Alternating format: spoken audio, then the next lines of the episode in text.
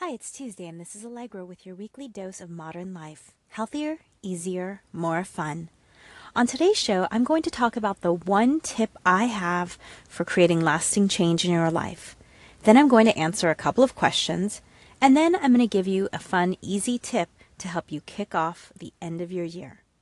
All this and more after this brief musical interlude. See you after the tunes.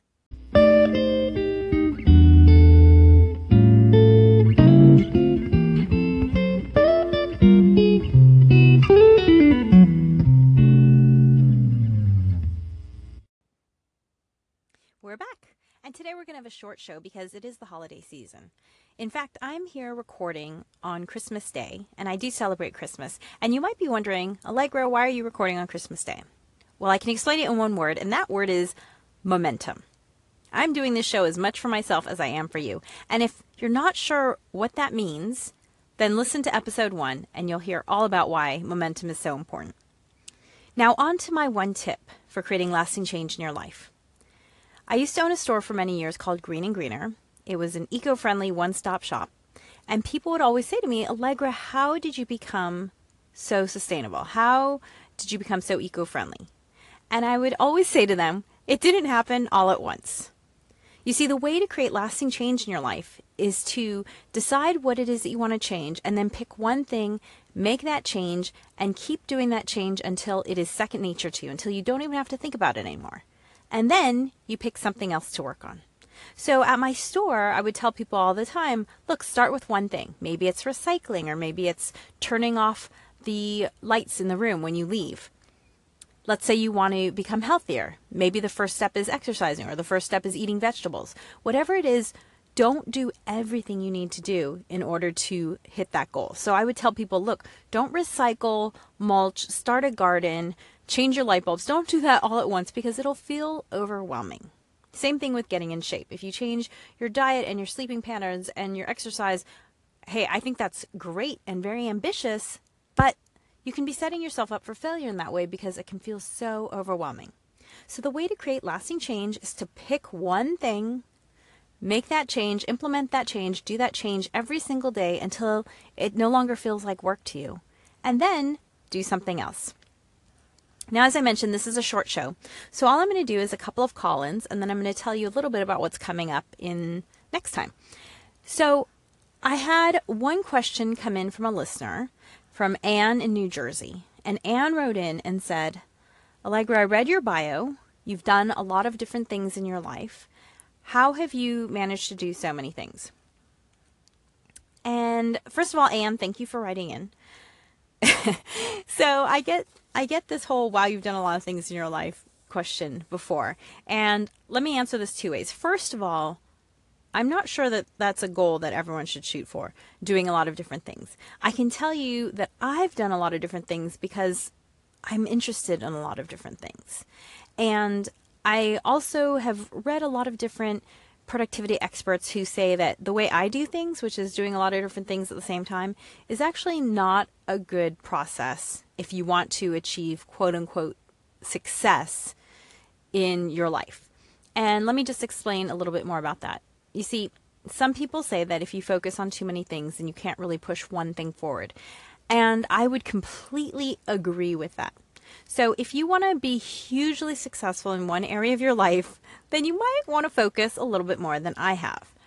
However, I realized a long time ago that I wasn't going to define success the way other people had defined it. You see, because for me, I'm just interested in learning as much as I can in this lifetime and seeing what's possible, seeing what I can accomplish. Just being really successful in one area of my life I just realized a long time ago it wasn't enough for me because I'm just really curious about a lot of different things.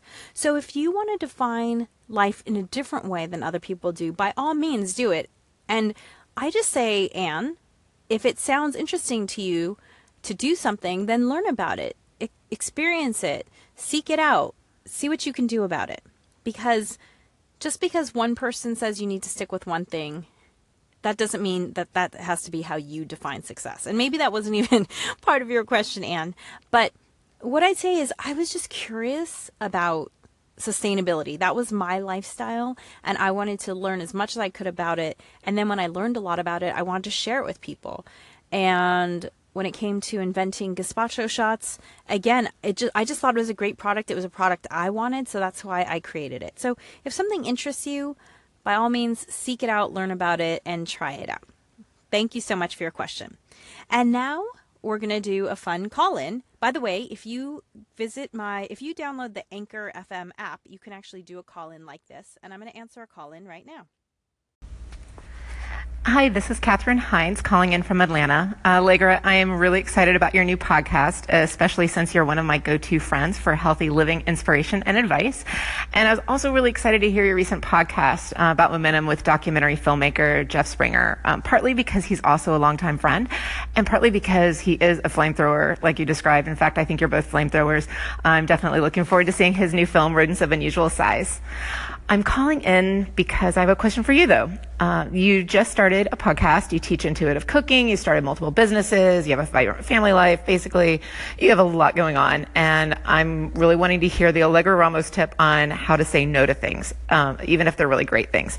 So when you have varied interests and lots of ideas and energy, and at some point you have to make decisions, how do you choose which great ideas to pursue? And when you decide to pivot or cut your losses, so to speak, so that you can really invest your energies into something else? Hi, Katherine Hines. Thank you for that question. So, the first part of that question was how do I decide what to say no to? A long time ago, I heard an interview where someone was telling a story about Richard Branson, and they had heard Richard Branson speak in an event, and they were so impressed that they wanted to bring Richard Branson out to their company. And so they called Richard Branson's office and they offered a sum of money for him to speak, and his office said, No, Richard's not available. And so they went back two more times and offered more money each time.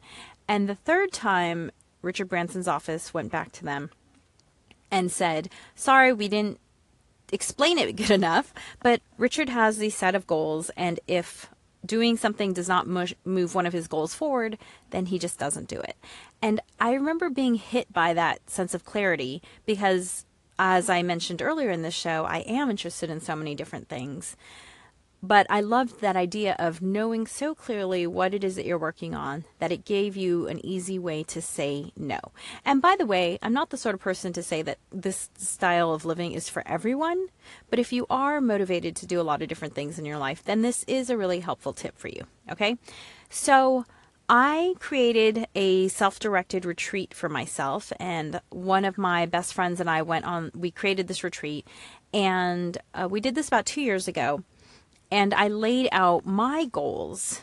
And so that makes it really easy for me to say no to certain things. So, for instance, I am a long-time Toastmaster, and Toastmasters has this competition called the World Championship of Public Speaking.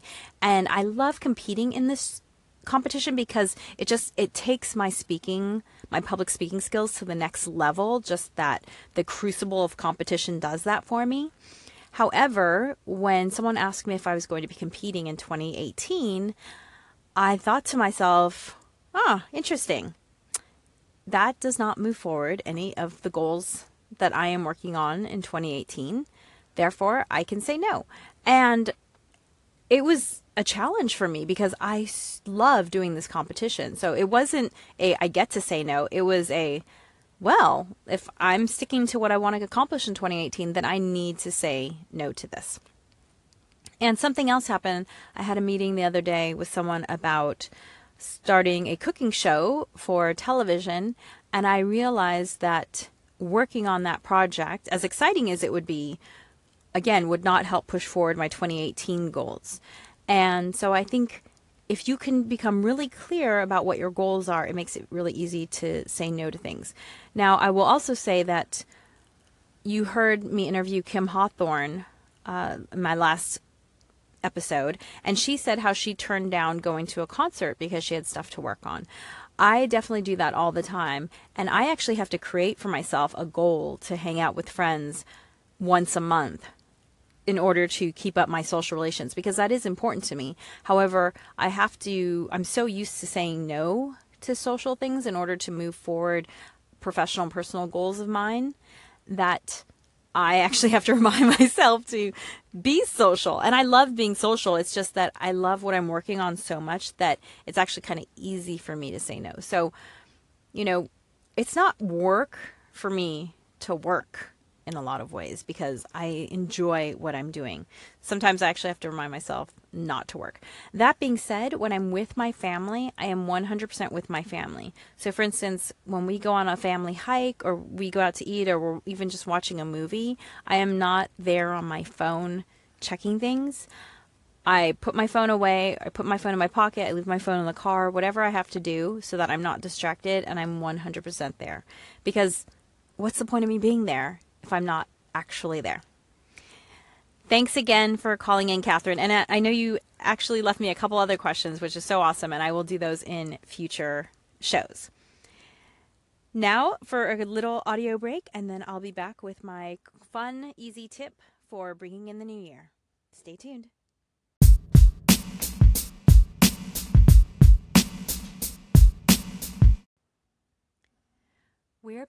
And now for my fun and easy tip for ringing in the new year.